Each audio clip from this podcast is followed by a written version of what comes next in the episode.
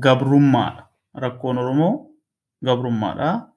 Gabrummaan kun bifa lama qaba.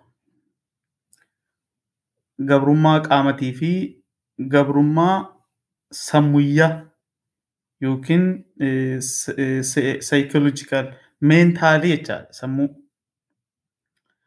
Amma rakkoo kana lamaan keessa kamtu akka malee ulfaataa jennee ilaalla. Rakkoon qaamaa haa jennuuti ammee yookiin ameet